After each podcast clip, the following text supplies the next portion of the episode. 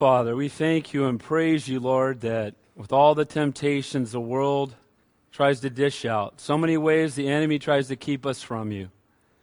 You are such a loving and a gracious God that you continue to draw us unto yourself. And then, Lord, as we've just seen how not only do you draw us unto yourself, but you take our place. Lord, and you are punished as if you lived our life, that we might be rewarded as if we've lived yours. We thank you for your love and your grace. I pray for the youth group. I thank you for just their hard work, and may you bless them, Lord. May you use uh, this drama to really reach out and minister to many young people. Lord, we ask as we go to your word that your Holy Spirit would speak, that you would be our teacher this morning. We ask these things in your holy and your precious name we pray. And all God's people said, Amen. Amen. Give me a minute to recover from that. All right know, the Bible says, I know no greater joy than to know my children walk in the truth. Amen? It always blesses me even more to see young people uh, making a stand for the Lord. Amen? All right, turn your Bibles to 1 John chapter 2. And Lord willing, I'm going to be able to make it through this message this morning. I'm still dealing with my, uh, with my cough. All right, well, I heard great things about last week. Heard things went really well. Pastor Bill filling in for me while I was sick. So, just to catch you up, bring you up to speed, uh, John is dealing with false teachers. That's the main issue in, in 1 John. He's dealing with, most specifically, the Gnostics, as we've talked about, those who thought they had an, their own private knowledge, and you had to come to them to receive this, this understanding or this wisdom.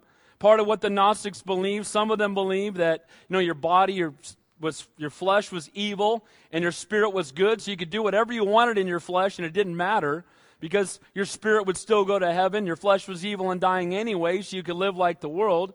Others believed that they could achieve a place of being without sin, and still others, because their body was flesh, uh, their flesh was bad or evil, they would beat themselves. Where you get the whole, you know, monastic point of view that you see today in, in many of the of the cults, where they try to beat themselves and harm themselves to somehow earn God's favor. Guys, the good news is that by His stripes we're healed. Amen. And we don't harm ourselves or, or beat ourselves or bruise ourselves or batter ourselves. He took the, the place for us, He paid the price that we wouldn't have to. Well, one of the things that the Gnostics did goes all the way back to the garden, and it's still happening today, which is that there's a deeper knowledge. There's something in addition to the Word of God. Or the Word of God is being questioned. So it's either added to or taken away from. But we know that we're not to add to the Word of God or to take away from the Word of God. But even in the garden with, with Eve, Satan said to her, Did God really say? And so today, when you stand for the Word of God, you're going to hear that same thing. Does the Bible really say? Well, the Bible's a book written by men. I've heard it again and again and again.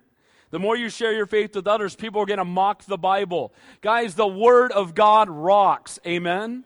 And praise God for His Word that He wrote it down for us and we don't have to question or wonder who He is. If you want to know the God of the Word, spend time in the Word of God. So the cults today are not unlike the Gnostics some time ago, and so they're addressed very much in the same way. It says in 1 Corinthians, Corinthians chapter 1, I marvel that you are turning away so soon from him who called you in the grace of Christ to a different gospel, which is not another, but there are some who trouble you and want to pervert or distort the point of being unrecognizable, the gospel of Christ. But even if we or an angel from heaven preach any other gospel to you than that which we have preached to you, let them be accursed. The word accursed there means, ana- the word is anathema, banned, excommunicated. Guys, if there's any other word taught than the word that you have in your hand, and how are you going to know if it's another word? You need to know this word. The only way you're going to recognize the lie is to know the truth says in Revelation 22 if anyone adds to these things, God will add to him the plagues that are written in this book. And if anyone takes away from the words of the book of this prophecy, God shall take away his part from the book of life, from the holy city, and from the things which are written in this book. Guys, we don't tamper with the Bible. We read it, we believe it, we obey it. Amen? So, John has been exhorting them He's been encouraging them because they're living in a time when the Word of God is being attacked. False teachers are all around them. Some are being tempted to turn away from the truth. And he writes this letter of love, this letter of concern, with a burden to see them get their eyes back on the true and living God so far, he's already told them that they are to walk in the light. The source of true fellowship with God is to obey him. The highest form of worship is obedience. Guys, it's not a works based salvation, but when we've been saved, it'll show in our works. Amen? And so the exhortation so far has been, you know, walk in the light as he is in the light. Be obedient to the word of God. He also told them that when they sin, they need to confess. You know, where the Gnostics were saying you could live a sinful life and it was okay, we need to be sensitive to sin. You've heard me say it many times. A sign of spiritual maturity is the distance in time between when we sin and how quickly we confess. Guys, as we get more on fire from God, that time should get shorter and shorter and shorter. And so that brings us to this morning's text. And he's been encouraging them to abide in the Lord. And so this morning, I don't know if we'll get through all of it or not. Uh, so part of it will depend on how my voice holds up here this morning. But I titled the message, Not of This World Benchmarks of Salvation. First, we're going to see that a benchmark of salvation is our supernatural love for one another. Guys, if you don't love each other, something's wrong. We need to be loving each other. Why? Because it's a supernatural love that comes from God. We've got Jesus Christ in common. We have the Holy Spirit in common. We're born again. We're adopted into the same family. We've got the same future. We're all going to heaven together. And one of the marks of spiritual maturity, one of the marks that you've been born again is a supernatural love for other believers. You know, if you've been here very long, I'm a pretty affectionate guy. It's pretty hard to get through this place without me hugging on you. But the, one of the reasons that I hug on you guys is I do love you. And I'm praying for you throughout the week, and I can't wait to see my family on Sunday. And Lord, help us to be a family that loves each other unconditionally. Amen? So that's a mark that we'll see, number one. Number two, our relationship with our Heavenly Father.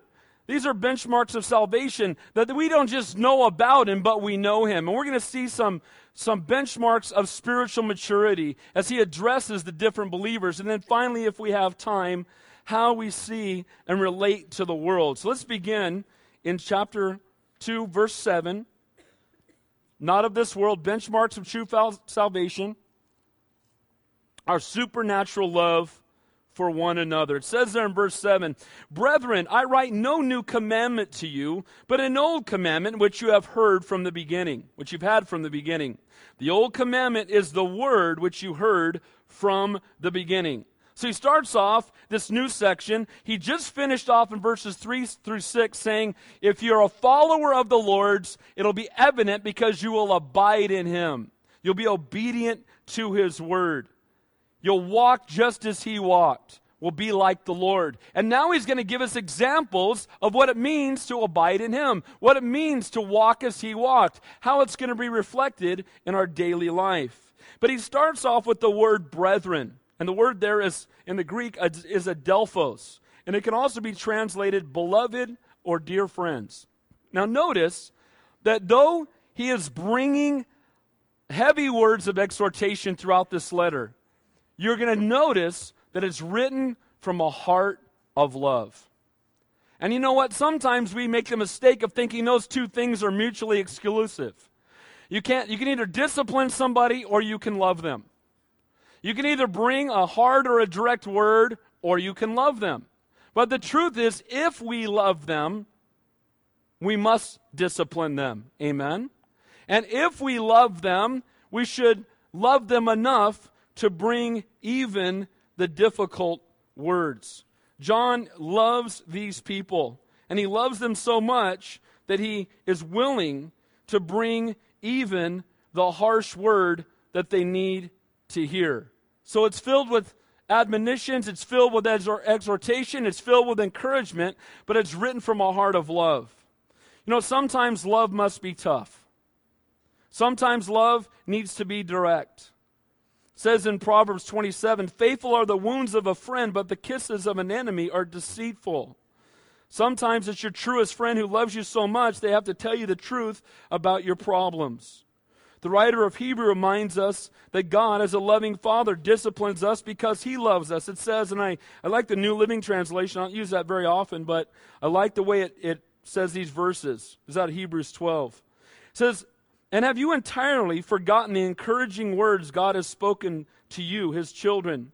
He said, My child, don't ignore it when the Lord disciplines you, and don't be discouraged when he corrects you. For the Lord disciplines those he loves, and he punishes those he accepts as his children. As you endure this divine discipline, remember that God is treating you as his own children. Whoever heard of a child who was never disciplined? Well, we've heard of them, but they're a mess. Amen? And it's amazing to me how the world we live in today says that discipline is barbaric. Spanking is barbaric. The, you know, the guy in my office, Mark, keep praying for him. You know, the atheist guy that always gets into arguments, well, discussions with me. That's the better word. But he, he found out that I spanked my children. He said, that is absolutely barbaric. He said, you know, they just give them a timeout. I said, I, I gave him a timeout. I took time out of my day to give him a swat. But here's the point. The, those who the Lord loves, he disciplines. Amen? And because we need discipline, if I don't love my kids, I won't care about their behavior. I won't care about the destruction that they're headed for. I won't care that there's going to be great harm if they continue down that direction. If I don't love them, I'll just let it go. But if I do love them, if we do love each other, there's going to be times when those that God's put in our, uh, you know, we've given us authority over, that we're going to need to bring discipline to save them from something much greater. That's exactly what the Lord does to us. And I praise God for his discipline. Amen? I'm glad that He loves me enough to give me the Holy Spirit head slap when I need it. Amen? I'm glad that He loves me enough to do whatever is necessary to get me back walking right with Him yet again. This is the heart of John. He's writing a, a, a heavy word, but he says, Beloved, brethren, dear children, dear friends, it's a heart of encouragement, a heart of love. Next time someone says to you, and I've heard this so many times, if you really love me, you'll just accept me the way I am. Heard that before? If we really love one another, we'll love each other enough to not condone their sin, but to speak the truth in love. Amen? It's not loving to condone sinful behavior and say nothing. That's not loving. That's wimpy. Amen? You know what? God didn't give us His word. They're not the 10 suggestions. Amen? They're the Ten Commandments. He gives us direction for life, and you and I need to stand for the Word of God, but we must always do it in love. And again, it's best seen in that parent child relationship. No one likes disciplining their kids, but if they love them, they're going to do whatever is necessary to bring them into a right relationship with the Lord. Exhort, encourage, and yes, discipline your children, but make sure you do it in love. And so John's bringing these words, but doing it from this heart of love. And he says, Brethren or beloved, I write no new commandment to you, but an old commandment which you have heard from the beginning. Unlike the false teachers who claim to have some new revelation, claim to be, you know, recipients of some new divine word from God, that only those who followed them would discover, John claimed no new or exclusive truth. If someone tells you they've got a new truth or some brand new thing that's no, no one's ever seen before, run. If it's new, it's not true. And if it's true, it's not new. Amen? The Word of God is perfect. And he says, Look, I'm not bringing you some brand new commandment. I'm not writing you this letter to tell you some brand new thing. I'm writing you this letter to remind you what you already know. Guys, why do we keep reading the Bible? I've read through the Bible, I don't know how many times. I read through it every year. I use that book as a devotional book along with my regular study time. But you know what? I need to read it again and again and again because I need to be reminded again and again and again. And guys, faith comes by hearing and hearing by the Word of God. If you want your faith to grow, you need to spend time in His Word. And it's not a new commandment or a new revelation, it's understanding the truth that we already have. Guys, we hold in our hands God's perfect roadmap for life and the revelation of Himself. If you want to live a life that is fruitful and impacts eternity, if you want to stay on track spiritually and keep from falling for the enemy's traps and the world's distractions, keep in the Word. You want to know God in a more intimate way? Stay in His Word. Again, it's not something new, it's getting back to the same old truth, the simple truth. Let me just bear my heart with you. I find in my own life, if I get busy, if I allow my devotional time to be shortened or to lapse altogether, if I don't spend time in prayer like I should, it's not long before I become overwhelmed by the trials of life. When I don't spend time in God's Word, I become more focused on the things of this world. I find myself more easily tempted to sin. I'm more indecisive about life's decisions, and I'm less likely to share my faith. How about you? Isn't it amazing how bold you are when you've been in the Word? Isn't it amazing how when you have devotions that morning, how many times that exact passage works right into your day in sharing with somebody else? God is faithful. God's looking for those who will be available and be willing to be used by Him. It says in Colossians 3 2, set your mind on things above, not on things of the earth. God's word reminds us of who we are in Him, of the greatness of the God we serve, and gets our focus off the temporal and back on the eternal, and brings us back to the truth, and keeps us from falling for the lies of the enemy. The first century Christians needed to be reminded of the old truth. They need to be reminded of what they'd already heard before, and so do you and I. We need to get back to the truth of God's word that we already possess. The word there, commandment. The word commandment. Well, this speaks of the whole counsel of God. When we get to chapter 3, we're going to see the, in context, the real commandment he's speaking of is the love for one another says in 1, 1 John chapter 3 verse 11, this is the message that you have heard from the beginning that we should love one another. The word there for love, I'll give you one guess. What is it? It's agape. It's a selfless love. It's a love that loves someone outside of itself more than itself. It's not a selfish love. It's not a me centered love. It's a you centered love. It's not what can you do for me, it's what can I do for you. It's not what can you do to earn my love, it's how can I love you no matter what you do to me. That's agape love. And how is it best defined in Scripture? For God so agape the world that he gave his only begotten Son, that whosoever believes in him should not perish but have everlasting life. Guys, because he had agape love, he gave. And agape love is seen in us giving and serving and loving and laying down our lives one for another. And so he says to them, this is the example.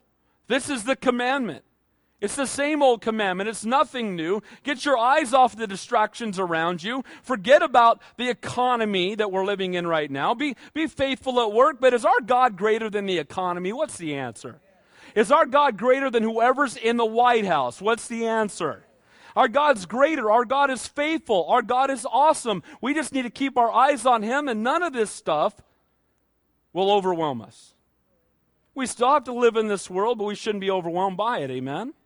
And so this exhortation is not a new commandment.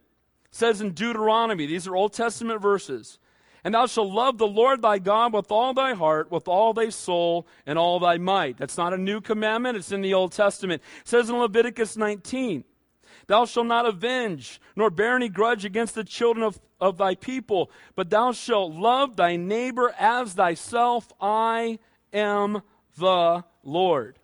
Guys, one of the major benchmarks of true salvation is a supernatural love for one another. That agape love that both identifies us and unifies us as the body of Christ. The old commandment is to get back to the truth of God's word and in context to love one another. And guys, the Bible tells us that love, Jesus Christ who came, is the ultimate picture of love fulfills the law. It doesn't do away with the law. It's not instead of the law, it's the fulfillment of the law. So, where can we find a perfect example to follow? Look at verse 8. This is going to confuse you when I read it. So he says, No new commandment do I give to you. Then verse 8, again a new commandment I write to you. Has he lost his mind? He just said, No new commandment do I give to you. And the very next verse he says, And again a new commandment I write to you. What in the world does this mean?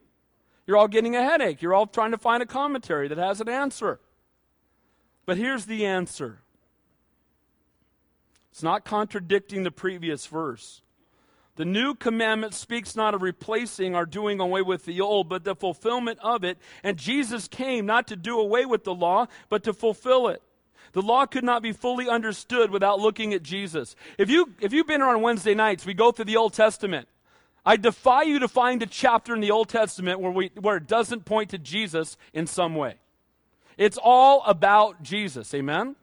And when you go to the Old Testament, you can look at the sacrifices or the feasts or the rituals or the, the Ark of the Covenant itself or the priestly garments or the tabernacle and its furnishings or even the way that they marched through the wilderness. Go to Numbers chapter 3 sometime and you'll see that when they marched through the wilderness, they marched in the shape of a cross. Guys, it all points to Jesus. But here's the point all the Old Testament all of it that's not been done away with in one sense, it's all been fulfilled in Christ. We're not sacrificing lambs anymore because Jesus is the Lamb of God who takes away the sins of the world. But we would not fully understand the Old Testament truth without the New Testament, without Jesus Christ coming. So here's the point the new commandment is Jesus Christ. The one who came to show us what that old covenant looks like, that old commandment looks like. What does that love look like that was spoken of in Deuteronomy and Leviticus? If you want to see love, look at Jesus Christ.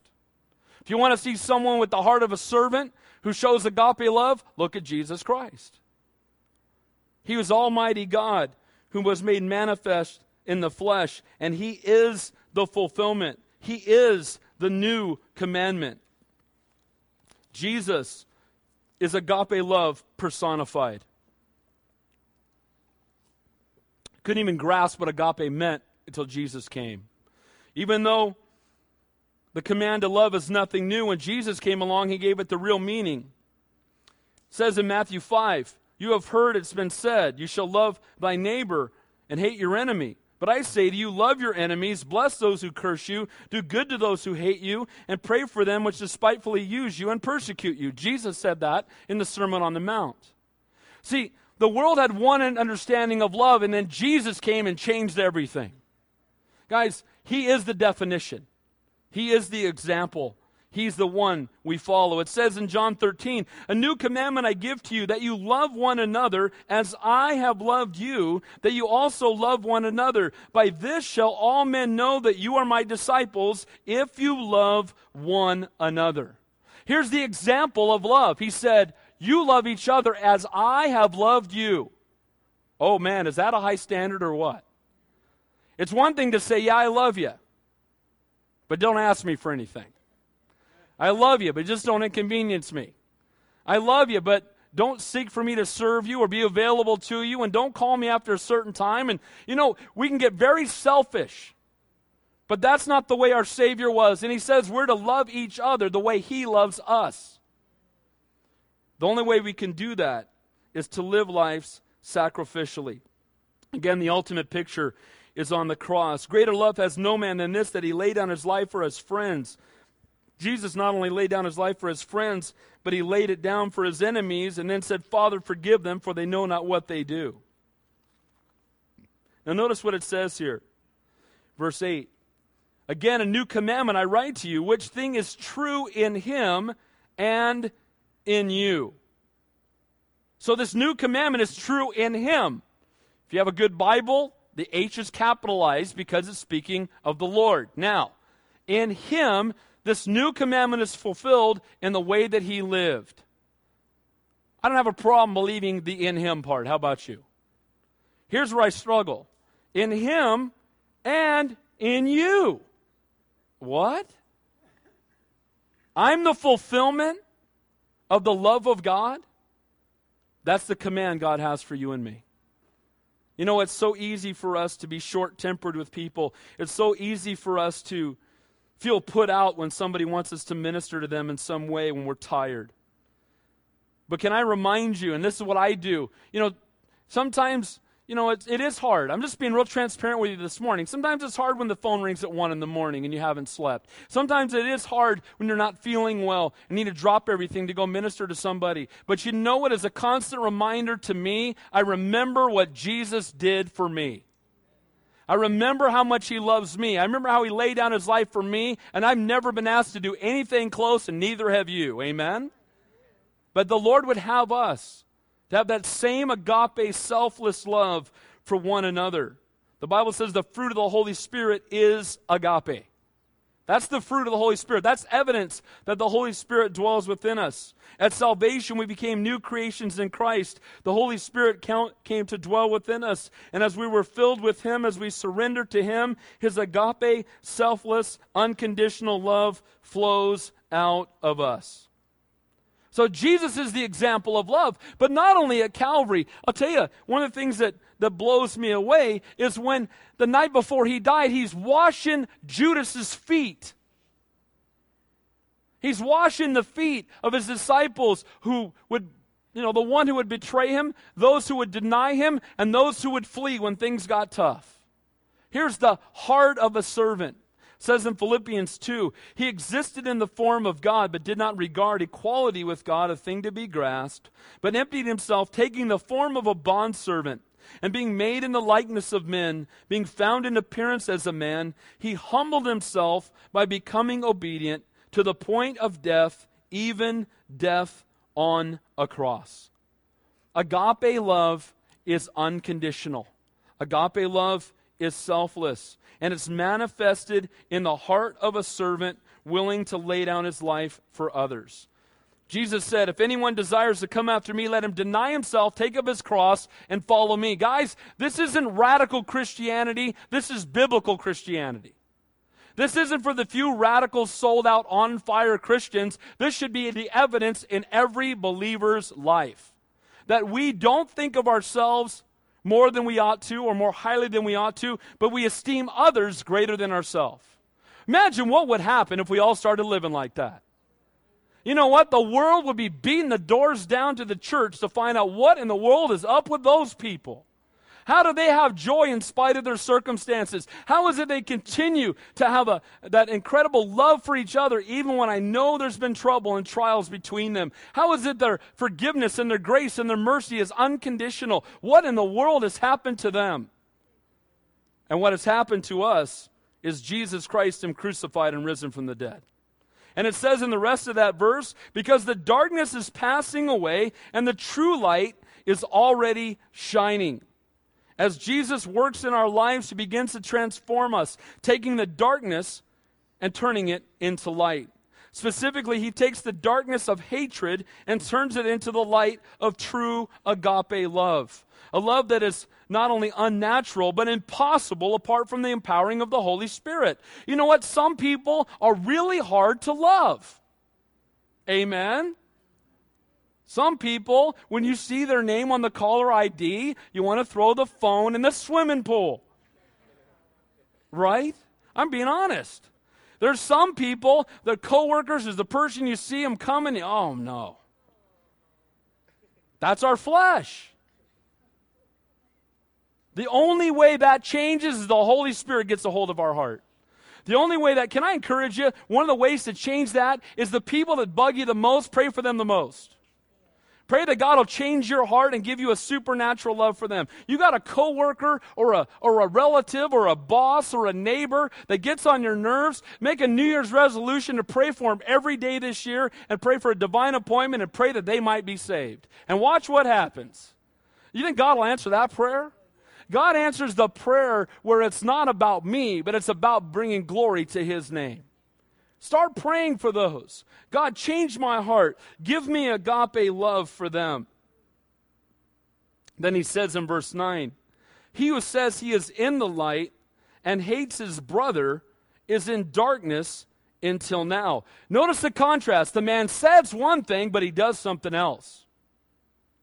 That is not true biblical Christianity. What that is, is hypocrisy. Hypocrisy is to say one thing and live another. You know, one of the biggest stumbling blocks to unbelievers is Christians say one thing and live another. Or people that proclaim to be Christians say one thing and live another. And again, we always want to point people to Christ because he's the only perfect example. But Lord, help us to be an example that points other people to Christ. I pray that people would see Jesus in us. Amen? But if you hate people, maybe you're here this morning and you, when I said hate, you thought of somebody. Man, I hate that guy. No, I'm not supposed to. I hate that girl. Man, I hate. Ugh. They disappeared. It wouldn't hurt my feelings. Can I encourage you? You're here by divine appointment this morning. What does it say? He who loves, he who says he is in the light and hates his brother is in darkness until now. We've already seen this picture of light and darkness, but so far it's been kind of general. This darkness was walking in sin, in disobedience to the Lord. If you hate your brother, you're disobeying God. Can I say this too as a side note? We are not in competition with other churches. Amen? We are not trying to, you know, see who's bigger or got more or got. Hey, you know what? We're all on the same team. Amen? We want to see Santa Cruz saved. It doesn't matter which lifeboat they get into as long as they get to shore. Amen? And too often, even in the church, there begins to be this, you know, sibling rivalry, if you will. We got this. What do you got? What this? We got. Oh, stop it. It's not about that at all. We're all on the same team. We shouldn't be envious. You know, no matter how enlightened or how spiritually mature someone may think that they think they are, it's his or her actions that tell us who that person really is. You know, I do a lot of funerals. And I've yet to have anybody tell me that the relative wasn't saved. Not one. Because everybody points to some, when they were nine years old, they were baptized. But they've been living a godless life, you know, blaspheming his name for 60 years. But when they were nine, they were baptized. So, guys, can I tell you something? It's not what you say, it's how you live that shows whether you're truly saved or not. Amen? They're going to know us by the love we have one for another. It's by your fruit that they will know us.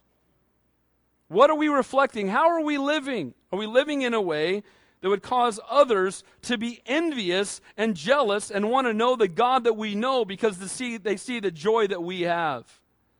Just as our relationship to sin and obedience is a measure of our fellowship with God. And he says, If you love me, keep my commandments. So too is our relationship to God's people. If a man claims to be a Christian but hates his brother, he is still walking in darkness. He's living as one who's never been saved. And sadly, many claiming to be spiritually enlightened, like the Gnostics, have only disdain for those who they think don't know as much as they do. Isn't there, don't you see some who are spiritually self righteous? Because they think they know something. They're on a higher plane with God than you are. You know, they're up here and you're down here, and you might get a privilege to have a few moments of their time. Stop. They need to repent. Amen? That is not our Savior. Our Savior went and ministered to the prostitutes and the tax collectors. He was above no one, and He's the Son of the living God. Who in the world are we to think we're above anybody? Amen? So many do spew hatred even in the name of Christ. I went down to the Preach the Word conference. It was fantastic. I've got all the DVDs. I'm going to show some on, on some Sunday nights here soon. But it was fantastic. But standing outside was a group of guys with big signs that said, Repent, hypocrites. All these pastors going into the Preach the Word conference. And as I drove by, I had a, a, friend of mine, Mike Veneman, who's a pastor up in Livermore of a Calvary Chapel up there. We drove by, and the guy, you know, we looked over at him, and he screamed. He started spewing hateful words at us. And I thought, boy, don't you just want to know the God that he serves? You know, boy, isn't boy, isn't that contagious? Don't you want what he has? Can I tell you that I've yet to see anybody repent at someone screaming at them from a bullhorn? You ever? I've never seen it once. But you know what does happen when we love people unconditionally, when we serve them, when we minister to them, we don't condone their sinful behavior. We love them enough to tell the truth, but we love them unconditionally. You know what's going to happen? It's going to soften their hearts to hear the truth of the gospel, the hope that lies within us. At some point, dude, what's up with you? Why are you so different? We're different because we have Almighty God, the Spirit of the living God, dwelling within us. It's amazing how many people like that are self righteous, have little or no joy. But again, we talked about this. The fruit of the Holy Spirit is joy. If, you if you call yourself a Christian, you ought to be joyful. Amen? Happiness is temporary based on your circumstances. Joy is eternal and has nothing to do with your circumstances. Amen? May we be people who are filled with joy. Look at verse 10. He who loves his brother abides in the light, and there is no cause for stumbling in him. He who loves his brother abides. The word abide means to dwell in, to live. Are you living in the light? Are you living in the light of God and his word? Are you in intimate fellowship with him?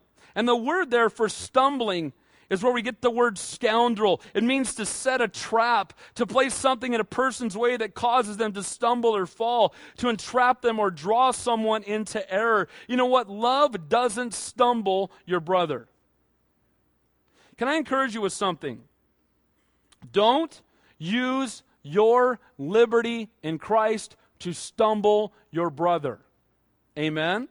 What does that mean, Pastor Dave? What are you talking about? Well, maybe you're here and you feel like you have the liberty to have a glass of wine with dinner, and maybe you do. But can I encourage you to not do that in front of anybody else that might, even by any remote chance, have struggled with alcohol any time in their life because you've just stumbled them? Amen? It's better to not have it than to stumble one person because of it. Maybe there's a form of entertainment that doesn't bother you, but if you know that's stumbling to someone else, abstain from it. When you love somebody, you're not going to stumble them to get your way. You're going to be more concerned with them than you are with yourself. You'll forego that temporary pleasure, whatever it might be, even if it's not sin to you. If it stumbles somebody else, it becomes sin to them. Amen.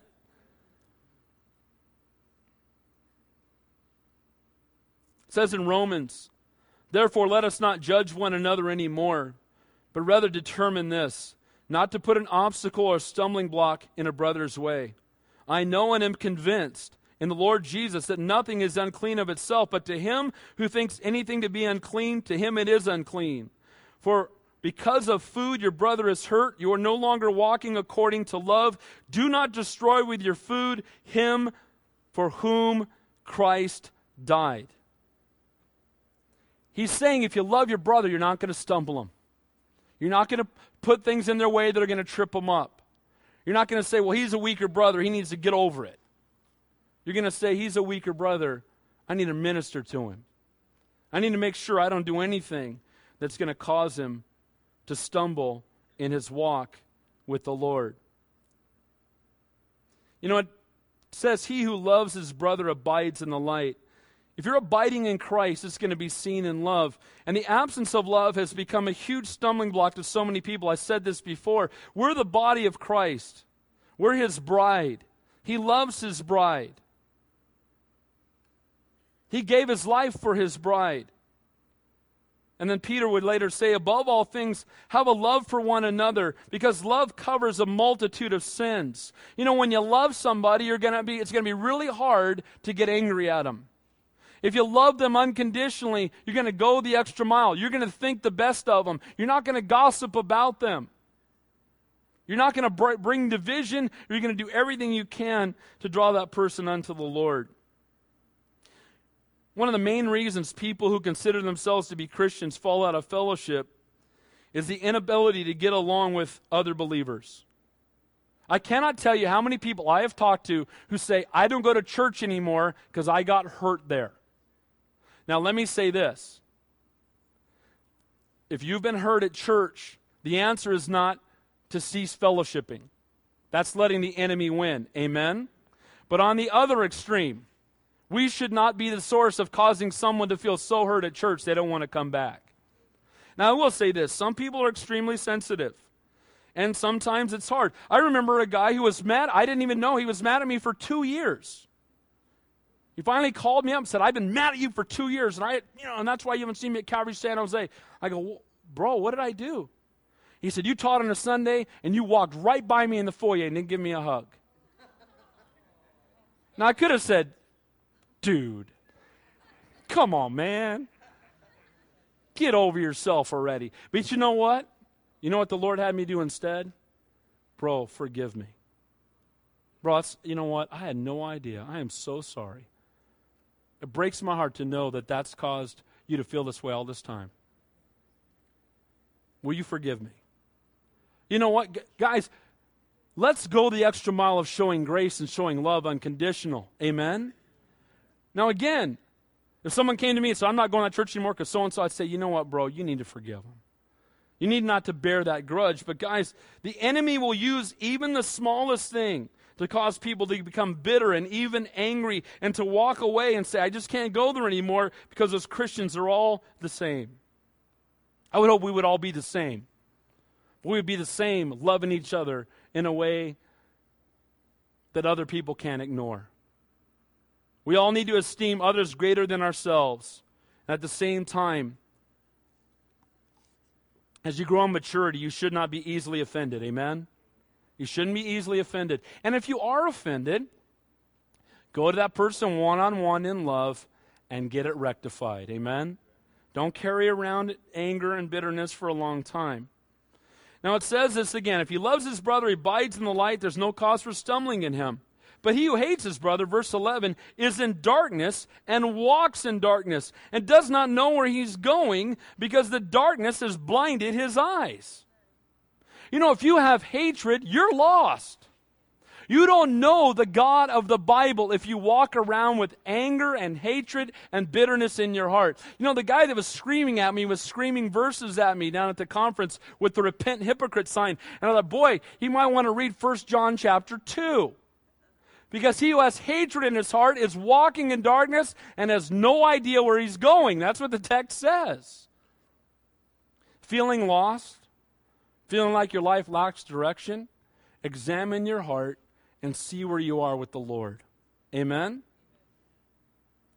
We can so easily get caught up in walking in the darkness. If we lose love, then we lose everything. You can do all the right things, you can believe the truth, but if you do not love other believers, you are walking in darkness. It's far, e- far too easy to place ministry and being right above people. Well, I'm right and he's wrong. Tough. Um, is that what the Lord wants us to do? The Lord wants us to reach out to people in love. Well, Pastor Dave, then we're going to be a bunch of doormats. You ever heard people say that? I'm not going to be a doormat. I'm going to stand up for my rights. It's not fair. You want what's fair? You want what you deserve? Anybody want what you deserve? Raise your hand. Uh, no thanks. Not interested in what I deserve. How about grace for me? Oh, I want grace for me, but judgment for him. No. Grace for me, grace for her, grace for him. Amen? Love them unconditionally. It's amazing how when you just keep loving on people, how God will use that. They're waiting to see how long it's going to last. Just keep loving them. You know, we are to be active in ministry. We are to use our gifts to minister to others. We're to walk in the truth of God's word, but we must do it in love says, and he does not know where he's going because the darkness has blinded his eyes. Someone who lives without love for his or her, you know, for his brothers and sisters in Christ lives an aimless and meaningless life, void of the Holy Spirit's illuminating conviction or direction. He denies the presence of God and fellowship with the body. The person is blinded by the darkness of hate. Now, again, you know me, I'm just very transparent. You know, the, this last election, they called it no on hate, right? Right? Prop 8, no on hate. Because they think that it's hateful to say that homosexual marriage is sin and we don't agree with it. Can I tell you that we can say that homosexual marriage is sin and we don't agree with it and we can love the homosexual at the same time? Amen? Because uh, it's kindness that leads people to repentance. Now, the context here, he's talking, talking about believers loving believers. That's the context. He's talking about loving people in the church. But you can look throughout Scripture and see that that love must start here. It must begin here. But you know what? It should flow out of here too. Amen? And ought to flow out on the world around us. May we not envy people in ministry.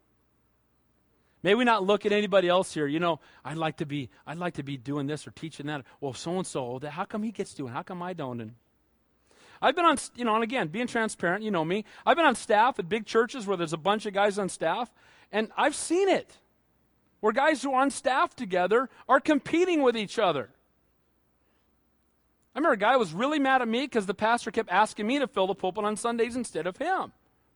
And then after a couple years, he got asked and he came in and went, nah, nah, nah. I got to, I'm like, bro, praise God. I'm happy for you. And it's amazing because you know what? Our flesh can get into anything if we're not careful. It can get right into ministry. It can, it can get right into us serving God. It can pollute the very things we're doing for the Lord if we're not careful. We need to look at everybody who loves God as a co laborer in the ministry. We're all on the same team. Let's be a source of encouragement. Let's hold up each other's hands. If you think about it, be praying next week. I'm going to be going, Lord willing, if I can get a, ahead enough at work, I'm going to be going to a prayer summit with all the senior pastors in Santa Cruz for a couple days. I did it a couple years ago, and it was awesome. I'm going to do everything I can to go. So please be praying for that. Lord willing, that'll happen. So, not of this world, benchmarks for salvation, our supernatural love for one another. And then we're going to look at the last three verses. We're not going to get to the third point. Our relationship with our Heavenly Father, knowing Him intimately, not just knowing about Him says there, and he kind of changes gears here a little bit in verse 12, speaking about our relationship with the Heavenly Father, knowing Him intimately. And these next three verses, John addresses these early Christians according to their levels of spiritual maturity. And you might be able, as we go through this, to get an idea of where you stand in maturity in your relationship with the Lord. Look what it says here in verse 12 I write to you, little children, because your sins are forgiven you for his name's sake. The word little children there in Greek means infants, darlings, or little children. Guys, we each begin our walk with God as babies in the faith. Amen? Newborn Christians. And can I tell you something? I love newborn babies. In a month, I'm going to be a grandpa. I'm pretty excited. I love newborn babies. But you know what? I love new Christians too. Don't you love to see someone who's just brand new in their faith and they're just so excited about the things of God? And they couldn't tell you the New Testament from the Old Testament? And if you told them to turn to a chapter in their Bible they couldn't find it. And they don't know the names of the apostles. And they couldn't name 3 of the 10 commandments but they know this much. Jesus loves me this I know for for the Bible tells me so. Amen? And they know they've been forgiven. And they know they're going to heaven. And they know that Jesus died on the cross. And that's enough and they're excited. And it says right there in that verse, I write to you, little children, because your sins are forgiven you. You know what? That ought to be exciting. All of my sin forgiven, blotted out, separated as far as the east is from the west. Guess what? That's salvation. And the good news is this you're not more forgiven when you get more spiritually mature. The day you get saved, you're fully forgiven as you're ever going to be. Amen? And isn't that good? Man, it didn't get any better than that. And so he writes them and says, Look, I write to you, little children. I write to, write to you who are new in your faith. I write to you because you know what? Your sins are forgiven. And they're forgiven for his name's sake. Not because of your good works, but because of who Jesus Christ is and what he did on your behalf. Amen? You're not forgiven because you're so wonderful and he couldn't live without you. It's not because the church would perish without you. Oh, what are we going to do without her? What are we going to do without him? Oh, no, right? That's not it at all. It's because he's great, and he's holy, and he's perfect, and he's righteous, and he loves you. And you know what? Praise God for his grace that he pours that out upon us.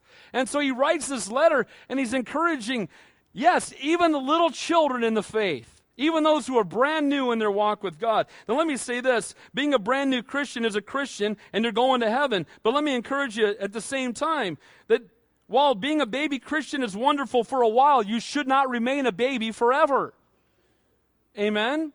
At some point, you need to move past the milk of the word and start feeding on some meat. Amen? And you know what? You need to enter into the battle. We don't send our babies out to battle. But what about the adults who don't want to go? The truth is that as we grow spiritually, we're going to move from, hey, it's wonderful. We should never lose that sense of being forgiven. But at some point, because we're forgiven, it ought to impact the way we live and our desire and our burden to minister to others and to represent Jesus Christ.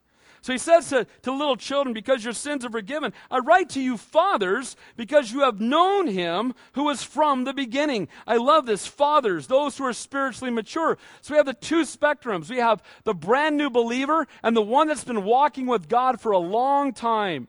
That's spiritually mature. But I love the word known there. The word known is gnosko. It means this to know by experience.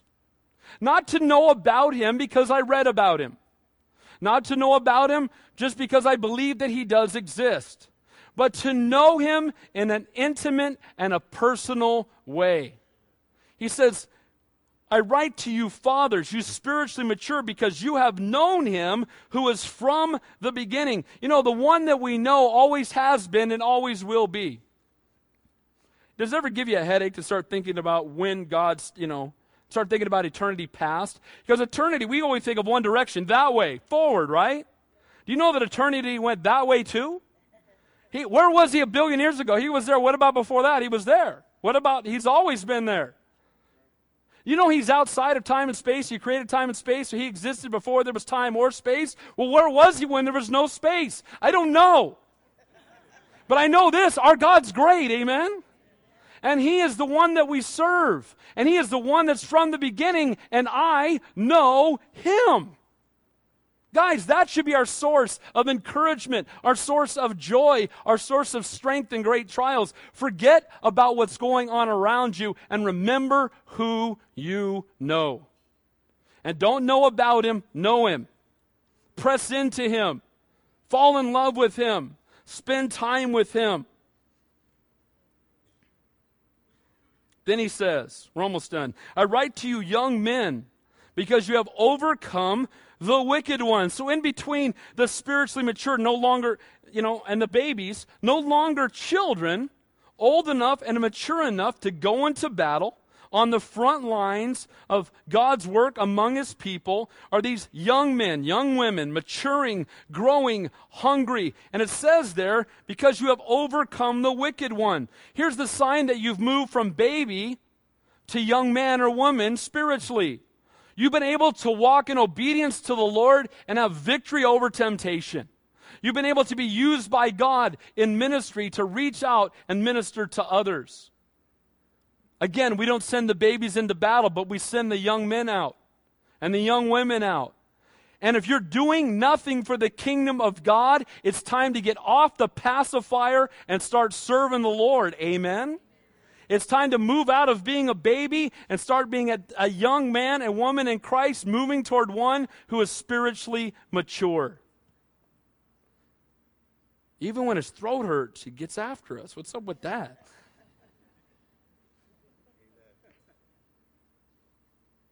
You know, there are a lot of Christians who are satisfied remaining spiritual infants.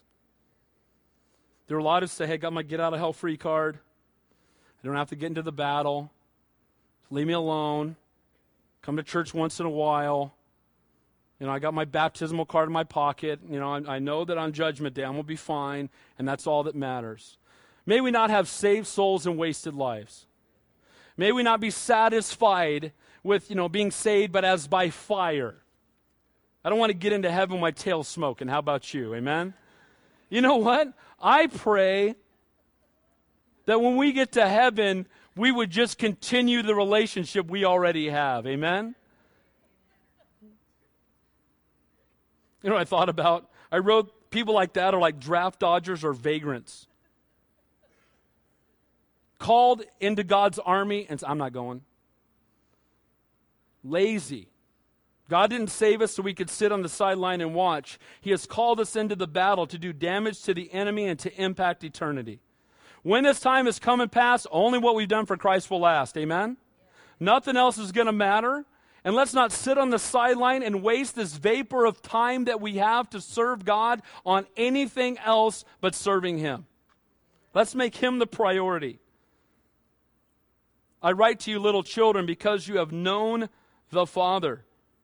In the first stage of spiritual growth, we seek our roots deep into the fatherly love and the care of God. We know Him as our caring Father and see ourselves as His dependent children. We get to know God as our Abba, as our daddy. As we're new creations in Christ, He's daddy, and we know He's the source of everything, and that's wonderful. Never downplay that. But Lord, help us not to be satisfied with just that.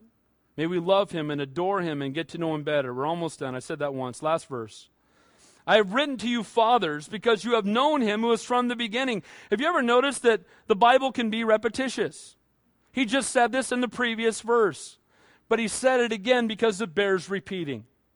He reminds them again. You fathers, you spiritually mature, you deep rooted believers, you know him intimately by experience. And John is still writing to them. Notice that they're spiritually mature, but he's still writing a letter to them. You know why? Because we never get to the point where we no longer need the Word of God. Amen? I had a man tell me years ago, Well, I've been studying the Bible a long time, and at the point now I don't need it anymore. You must have missed a whole lot of chapters, bro, with that attitude. The more I read it, the more desperately I need to keep reading it. The more the closer I get to him, the more hungry I am for his word. Something's wrong. Our walk should never be stagnant. It should keep on growing. And then he says, I have written to you young men because you are strong. Now, why are they strong? Let's finish with this. I've written to you, young men, because you are strong, and here's why. And the word of God abides in you. Here's the source of strength God's word abiding in you. We have the Holy Spirit living inside of us who helps us understand the Word. But the reason that we can say no to the temptation of the devil, the reason we can recognize the way of escape, the reason we can stand for truth when nobody else will, is the Word of God abides in us. Our source of strength is not our fortitude. It's not us trying harder. It's less of us and more of Him. It's us dying to ourselves and being filled with Him. And it's us abiding in His Word. And again, the word abide means to live in, to dwell in. Is the Word of God at home in your hearts? Is the Word of God something you hunger for? The Bible says we're to desire the Word of God more than our necessary food. Uh oh. Can you imagine if we read our Bible as many times as we open the fridge? But the Bible says we're to desire the Word of God more than our necessary food. You know what? We'd be thinner and more spiritually mature. Amen? And then he says, And you have overcome the wicked one. How are we going to have strength over the wicked one? To walk in the fullness of the Holy Spirit, to abide in the Word of God. So, in closing, not of this world, and we'll see that really next week when we get to verses 15 through 17. But we're not to love the world. But our what are benchmarks of salvation? Number one, our supernatural love for one another and our relationship with our Heavenly Father, to know Him intimately, not to just know about Him. I have a question this morning. Do you know Him? Not do you know about Him, but do you know Him? Is, is, is Jesus Christ your best friend? Does His Holy Spirit rule and reign in your life? When you wake up in the morning, are you thinking about Him? And when you go to bed at night, are you thinking about Him? And when you make decisions every day, is it going through the filter of the Holy Spirit? And when you speak, are you thinking about how it represents the Lord? And when you make decisions, are you seeking God for direction? Are you checking in with Him once a week or once a month on a Sunday? Or are you walking in intimate fellowship with Him? Lord, help us move past the pacifier. Praise God for babes in Christ. That's a wonderful thing. You're forgiven and going to heaven. But may we not be satisfied with it. May we press into the kingdom. May we be young men and women of God fighting the battle for Him. And may we grow to a place of spiritual maturity where we don't just know about Him, but we know Him in an intimate and a personal way. Amen? Let's pray. Heavenly Father, we thank you for your word. Thank you, Lord, for your grace this morning, even with my voice. You're a great and an awesome God. And Lord, I just pray for each of us here this morning, Lord, that thank you for the promise that your word does not return void. If we're here this morning and we're struggling with hatred, struggling with bitterness and anger, Lord, I pray that we'd come to a place of brokenness and repentance before you this morning. We would not leave here without getting right with you. Lord, if there's someone we need to call this afternoon to make things right, may we do that. And then, Lord, I pray that we would go beyond being babes in Christ to growing into more spiritually mature believers. And Lord, I pray that we as a church would be known for teaching the truth of your word, but Lord, that we would be known for having a supernatural love for one another. I pray when people walk in the door that our love for you and our love for each other would be so evident that they couldn't miss it. Lord, I pray there's anybody here this morning that needs a hug, you use our arms. Somebody here needs a word of encouragement. Lord, may you use our lips. Lord, I pray that you would stir up the gifts you've given us and we would use them in ministering one to another. May not one person here be satisfied sitting on the sidelines of our faith, but Lord, may we live lives that impact eternity. We love you. We praise you. We can't thank you enough for what you've already done for us, let alone what you're going to do. We ask these things in your holy and your precious name we pray. And all God's people said, Amen. Amen. Let's stand up and worship the Lord.